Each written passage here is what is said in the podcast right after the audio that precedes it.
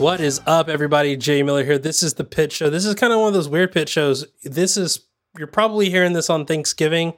Um, if you're anything like me, uh, you're not hanging out with family. And if you're anything like me, that can not necessarily be a bad thing. Uh, but if for some reason, you know, or if, you know, you just have a big family that you live with and you just need to kind of get away, uh, I hope that this interview is something that you can use as uh, as respite and uh, hopefully you learn a, a, thing or two. But Peanut Butter says hi. Peanut Butter is my uh, cat. She is she's just doing her thing, patrolling the hallways on this evening. But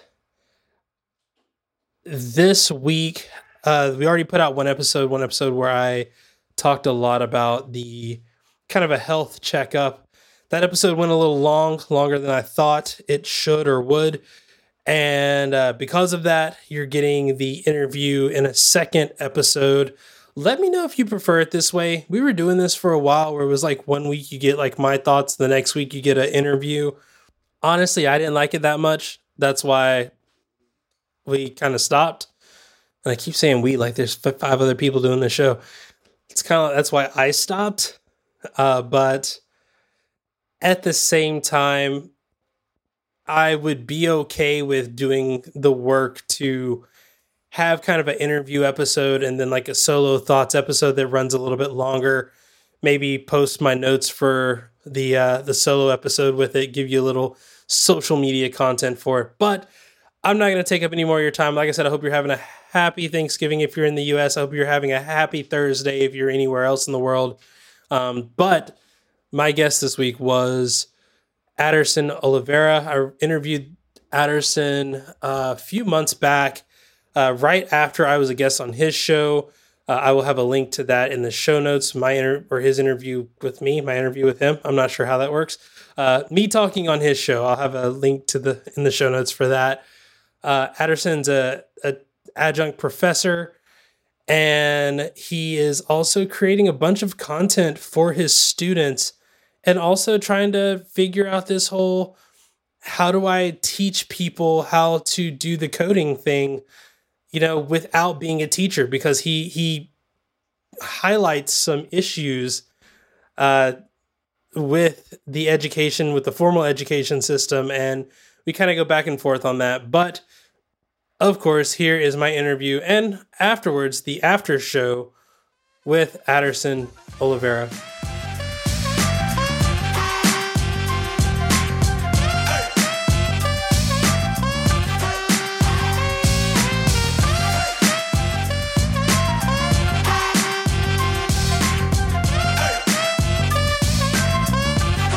I am talking with Aderson Oliveira. Aderson is an adjunct professor at Centennial College, as well as the host of the Solo Coder podcast. Aderson, how are you doing today? I'm so good and so glad to be here, Jay. Thank you. Thank you so much for the invitation. Well, I am excited to get to know a little bit more about you. And I have a head start on my audience. So please catch everyone that's listening up with a little bit about what you do. Okay, so in short, I'm a teacher. I'm an instructor. I'm uh, I guide students and you know students from a, a broad perspective, not only face-to-face students, which we no longer have, but also online students where I also teach on Udemy. So, in short, I am an instructor. I am uh, a professor, uh, a coder professor, you know. I often talk with people who are either just developers, full time developers. I've talked with a couple of people who are uh, instructors. Um, I don't know if I've ever talked to someone who is a, a, well, actually, I take that back. I have. I just talked to someone who is a teacher, but not someone who for the primary thing that they're doing um, in some ways is instructing people.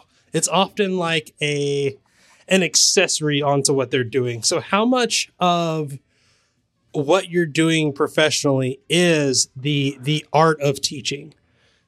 90% of my time is instructing. Either the traditional model that you just introduced me as a, as a college professor. So either as a college professor or as an online structure. So 90% of my time is dedicated to that. The other 10%, I have some sides projects that I work with. I have some clients on the side that I work with. But again, 90% of my time is instructing, creating contents, grading students. Actually, right before we came to this conversation, I was actually grading students. Has the desire to write code for yourself kind of faded over time or is it is it just you enjoy teaching people more than you enjoy like getting in and solving your own problems i guess? I love that.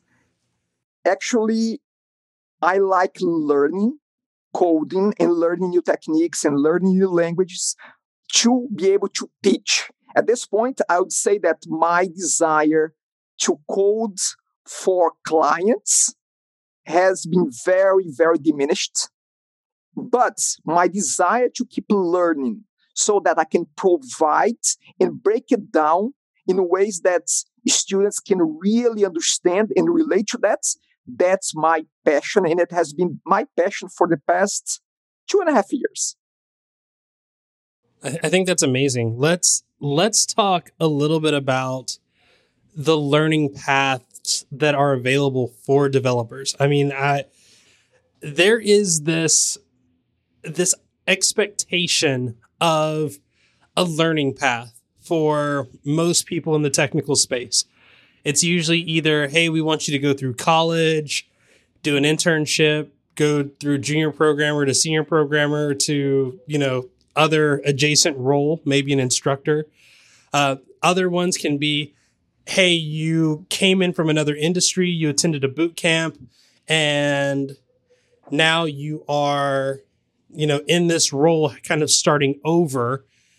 How how do you think, as an instructor, is the best way to equip developers for their future roles?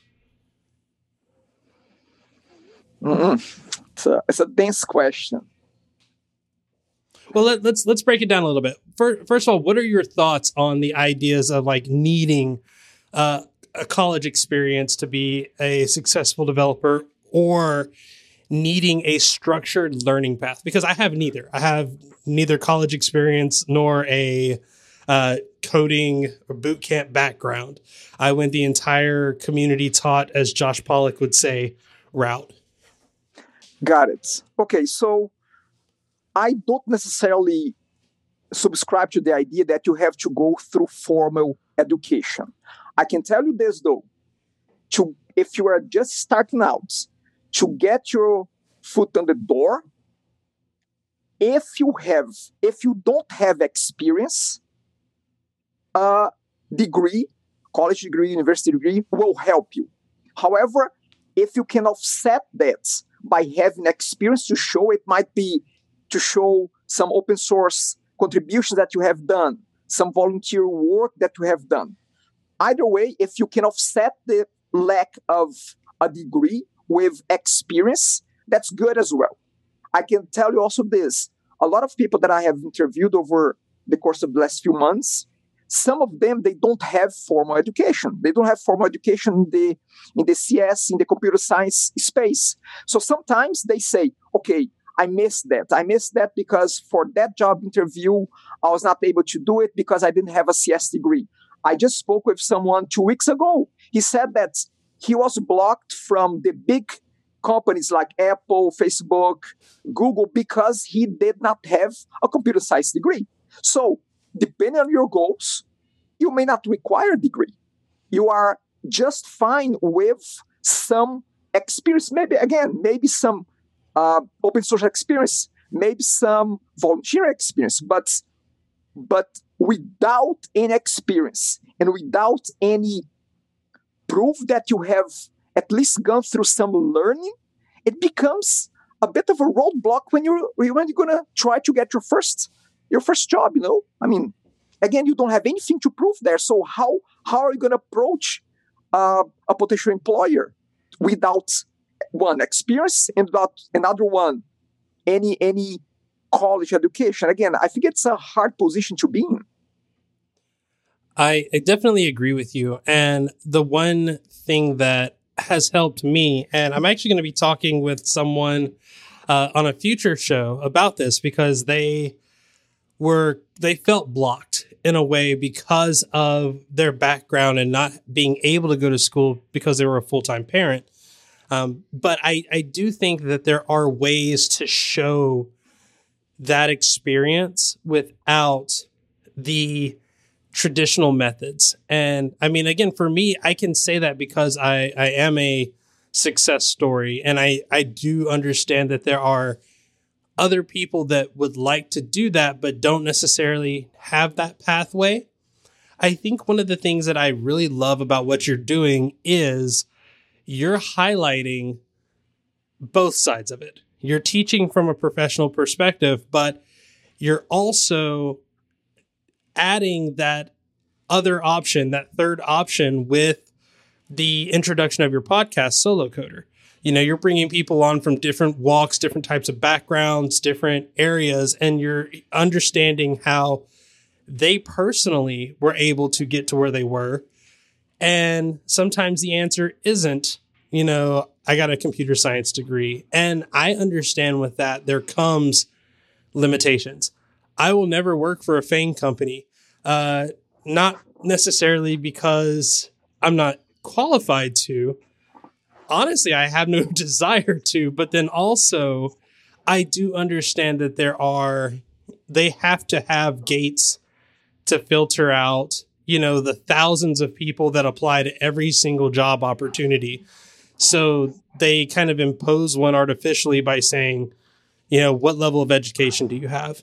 And for me, I, I think that that's kind of a blind, you know, viewpoint that they're kind of missing out there because there are a lot of people that can't afford to go to school.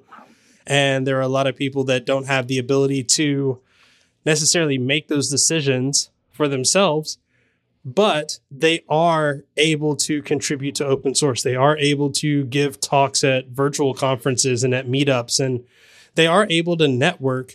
And I think that, you know, we call a lot of those things, you know, public speaking, communication skills, um, networking, we call those all soft skills. But in my opinion, those things are harder to teach and are not really something that you can get directly from a formal education background you cannot. And you are you are absolutely right.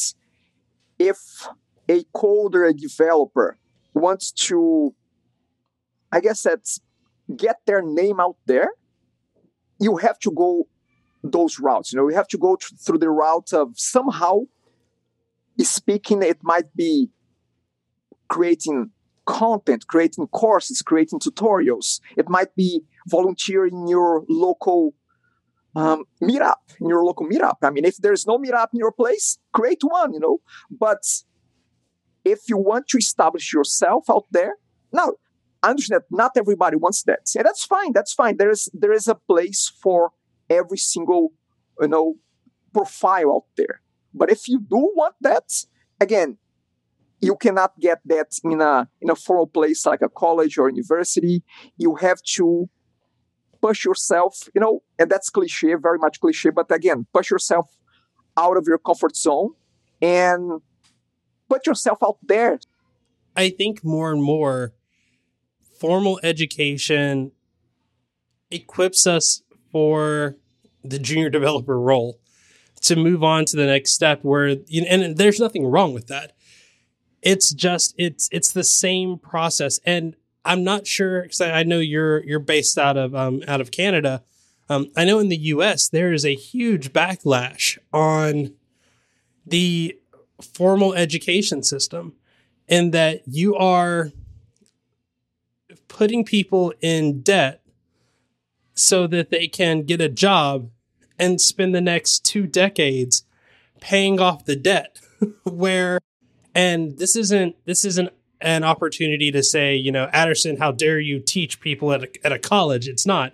It's actually a way to say thank you because what you're doing, and we'll talk about this a little bit more, is you're combining the idea of here are the formal education routes And here are the examples of people in the industry that are doing the thing that you're aspiring to do so that you can eliminate any thought of, well, how am I going to use this or how is this going to be effective for me?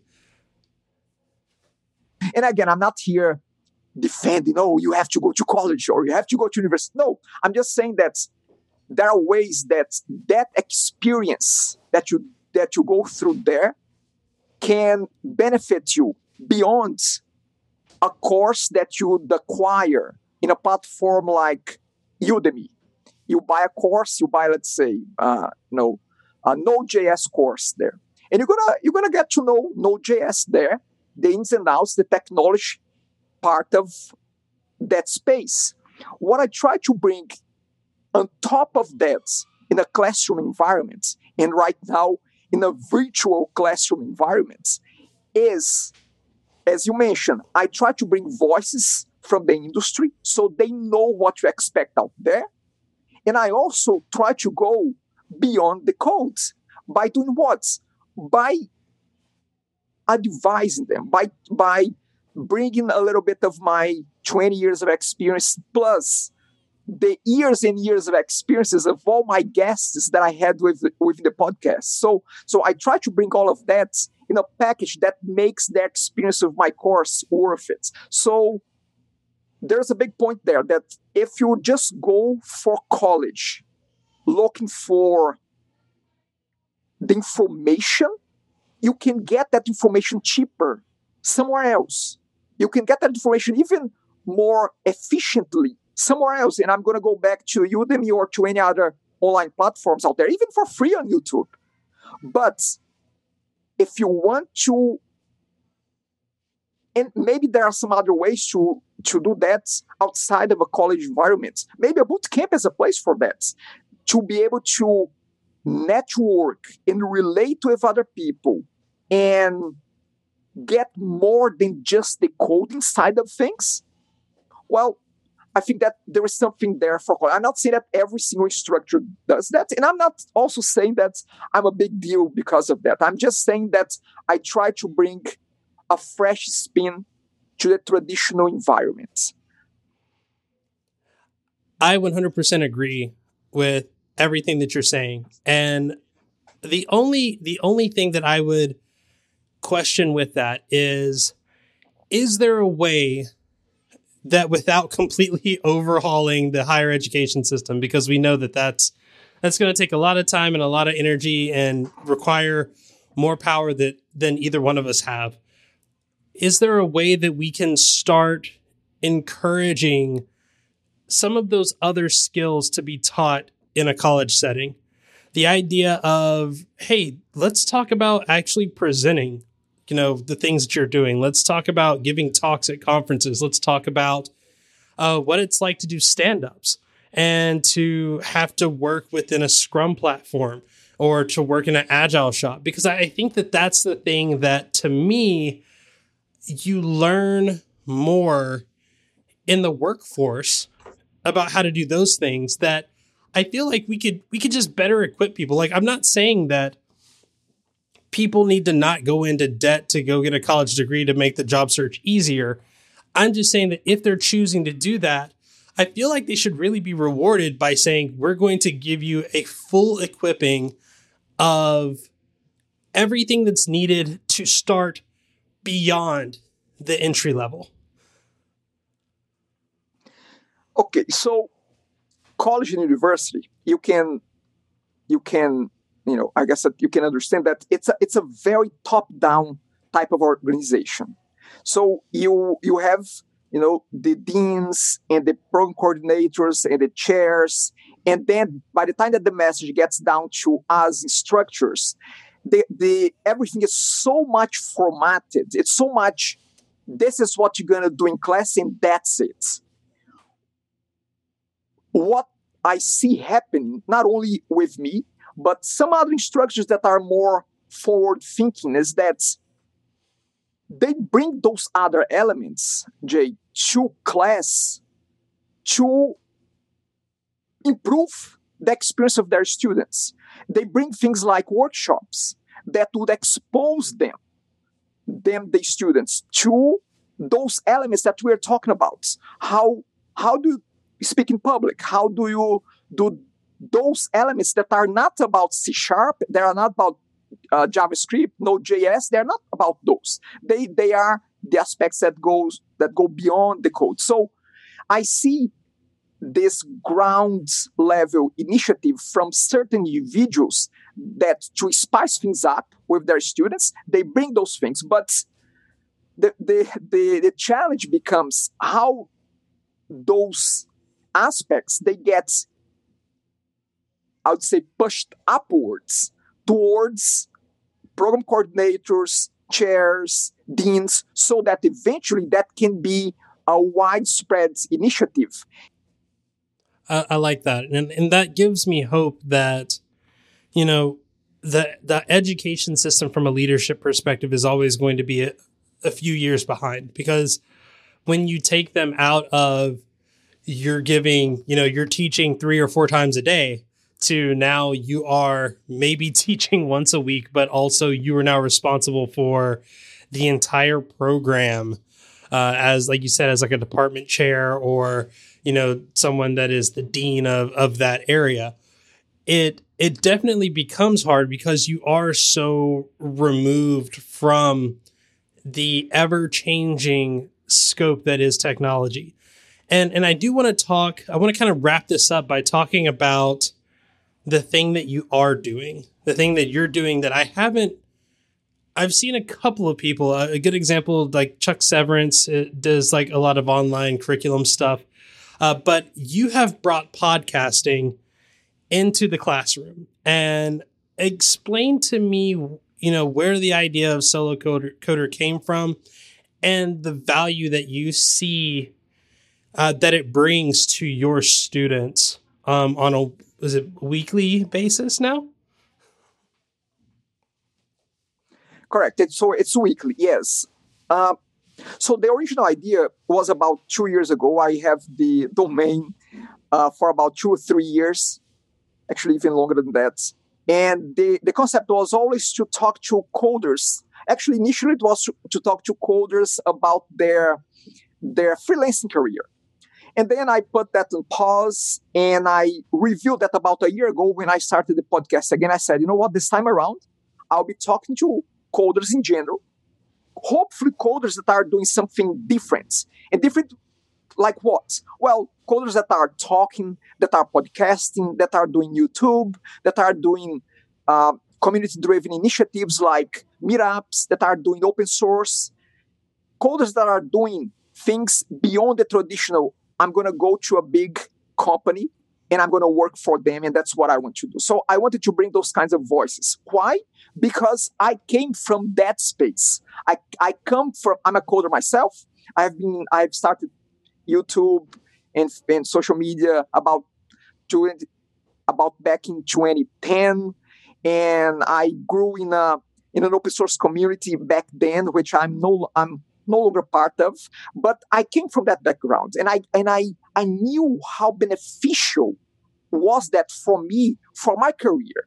And i said why people don't leverage that more? Why people don't do that more? So i said how can i bring this kind of thought process to my students that they can see that there is more to their careers than just a nine to five job that they go and they go for years and years, how can I show them something else beyond just the traditional coding? And that's where I said, you know, I'm going to start to interview people in the industry, but not only not only people that are going to their nine to five jobs, but people that, yes, they may have a nine to five job as a coder, but they are doing something else. It might be open source, it might be contributing to a podcast, to a YouTube channel, live stream coding, whatever it is, but something interesting that it's beyond that. So, so that's that's where the idea came from, and the benefits of of that initiative to the students. I mean, they they are.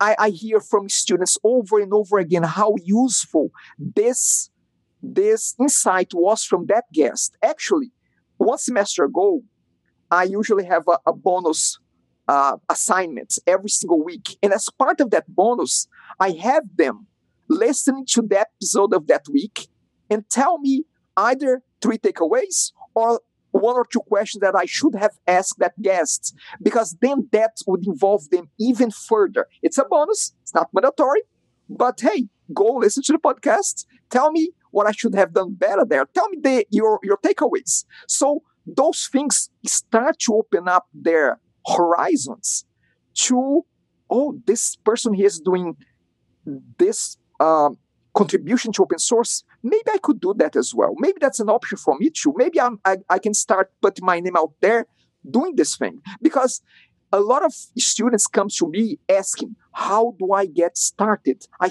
the first thing I do is, are you part of a meetup? Did you join a meetup in the technology that you are more inclined to work with? If not, go for it. And this is this was only one hint that I would give to them as part of try to put your name out there. Try to put yourself out there and look at all those people that I talk to. Look what they are doing. There are so many options. Not there is no single format for you to do that. There are many, many different vehicles that you can leverage to get your name out there. That's it.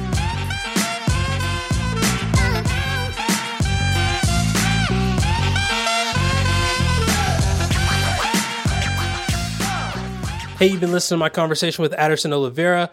Aderson, thank you so much for being an amazing guest. Uh, when we recorded that, we had some technical issues and we got them all resolved. Hopefully, I got that edited pretty clean and uh, you didn't even notice, but that tells you how professional he was. Uh, it was a breath of fresh air working with someone who uh, puts out a show every week, just like I do, someone that is uh, always trying to stay ahead of the game, always trying to learn, and always trying to teach and encourage others to learn as well. Uh, it was it was a really cool uh, session with him, but of course that's going to do it for this episode. But wait, it's not because there's going to be an after show as soon as the music stops. Uh, so be sure to check that out uh, when it's done.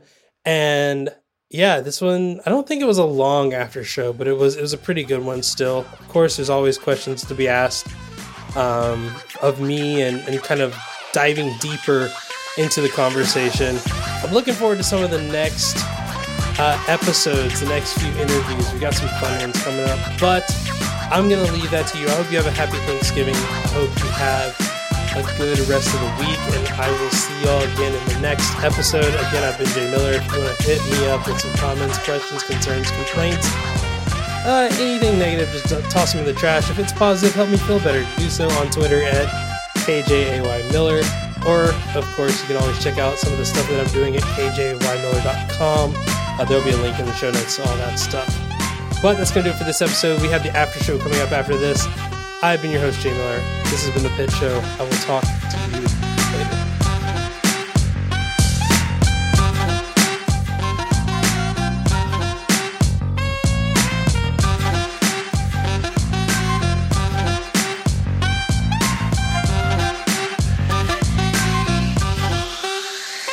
All right. Well, I've already explained the rules. You got as little or as long as you want to take. I am your guest. This is your show. From this point on, the floor is yours. Got it. Okay. Okay. So let's start with this. Where are you taking productive in tech now that you are going to be a full time with a company? Where are you taking it? So, Productivity in Tech, the podcast, isn't going to change. Um, I've already cleared that with them. Um, that was one of my stipulations was that I still get to do interviews. Um, the only the only I think stipulation there was that I can't do interviews with my coworkers on this show, and that I can't uh, obviously bash the company on the show. Which you know those are all understandable. I get that. Uh, the business is slowing down a little bit. Um, I'm not necessarily stopping at all. Uh, it is just now the barrier to entry in becoming a client is going to be a little bit higher because my time is going to be a little less. Uh, so that said, Pit has always been this way for me to grow as a developer. Uh, the projects that I've created because of Pit are some of my most successful, some of my most, you know, the ones that I'm the most passionate about. And I don't see that stopping. Uh, I have no plans of stopping it. But if I am going to take on new work, it has to be with the understanding that uh, my responsibilities at my day job do have to take priority. Got it. And as you said, your responsibilities will take priority. How are you planning to organize your your seasons uh, with your new duties in mind?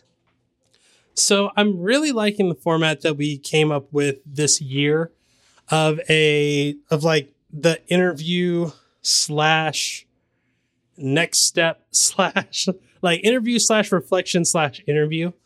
Uh, at the end of the year, we're gonna we're just gonna be like pumping out interviews because we have a lot queued up, and I think that's great. That's awesome. That was not expected, uh, but I think going forward, we're probably gonna stick with that format of every other week there will be an interview, and then in the weeks in between, there will be a reflection from me talking about uh, developer current events, talking about lessons that I've learned uh, that week, talking about you know interesting tips and tricks that I've, I've figured out.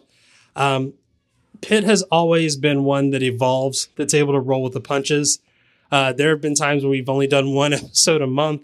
There have been times we did like more than one episode a week. Uh, I always tell people it's a roller coaster. Following me with anything that I do is a roller coaster. But if you feel brave enough to ride it, then come on. Got it, got it. What's what's more or less the profile of a good guest for you? I want I want someone that's not expecting. I think that's that's the the the best thing for me is I want somebody that is going to say let me throw all expectations out the window and let's just do it. Because that's the hardest part is everyone comes in wanting to know what we're going to talk about wanting to have an answer to the question. And i have learned so much from the questions that don't get asked you know like even in this conversation you know to to spoil the the prep work my original thought was we were going to talk about teaching in like a COVID 19 world. And it never came up. I mean, it came up a little bit, but it never really came up. And the pathway that we took was one that was so unique that I never, we would not have had this conversation had it been scripted. Had we said, here's question one, here's question two, here's question three, the lessons that we pulled out of this conversation would have never happened. So for me, the best profile for someone on my show is someone that is not expecting the standard show. Someone that is able to say, you know what, I want to have a good conversation. I just interviewed someone who's not even in the tech space. They're a clinical psychologist. Like, I want to have good conversations that are going to help people in the tech industry. So there is no metric to what a guest looks like or what a guest does professionally that makes them a good guest. The only thing that makes them a good guest is the ability to come in and say, let's have a conversation and let's do it in a way that people are going to benefit from it. You just mentioned about metrics there.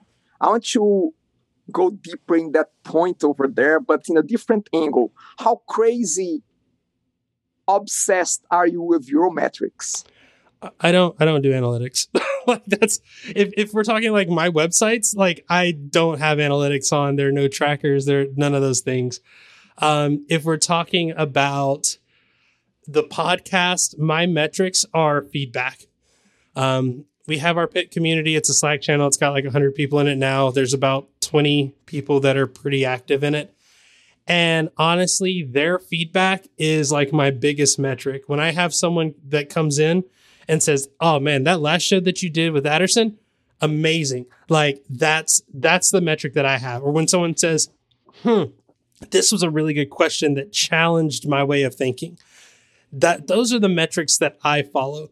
if the numbers, I, I've learned the numbers are going to go up and down. Like sometimes I might interview somebody that's, you know, pretty popular or famous or whatever, or I'll go on a show and there might be like a, um, a numbers growth from that. But ultimately at the same time, like there's a, there's a song, uh, from an artist that I, I really like named Ruslan. He actually lives like 30 minutes west of me, which is kind of cool. Like we've, we've sat down and like had lunch So, uh, but one of the things that he says is if I can reach just one, you know, if I can touch one, if I could do for one what I would do for millions.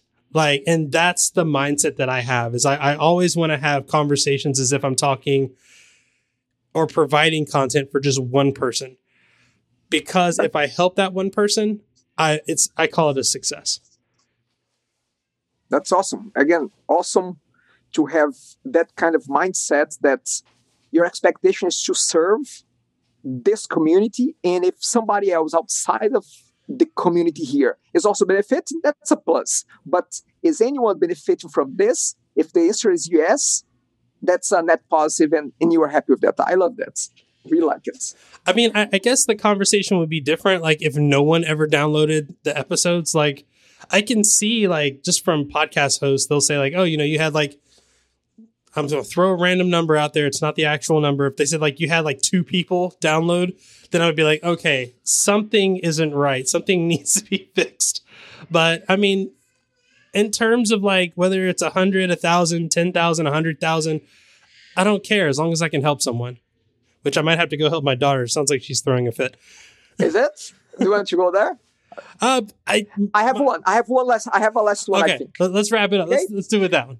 yes. So the funniest or the most unexpected moment situation that you had throughout the history of your podcast? Um, oh, that's a good one. That's one that I'm not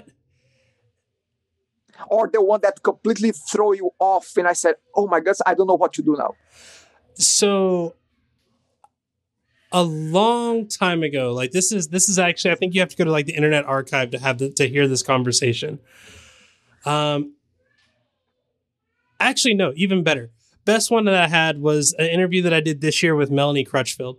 And Melanie was one of the first people that I met in the tech space. Like I when I went to a San Diego Python meetup, she was there. She had just built a Django app and that's still around today called uh, a 5up app, which is amazing. But she knew so little Python. And that was like the coolest thing ever was that she would be the first to tell you, like, I got so much help getting this off the ground. I had an idea and I wanted to to just see it succeed and see it be out there.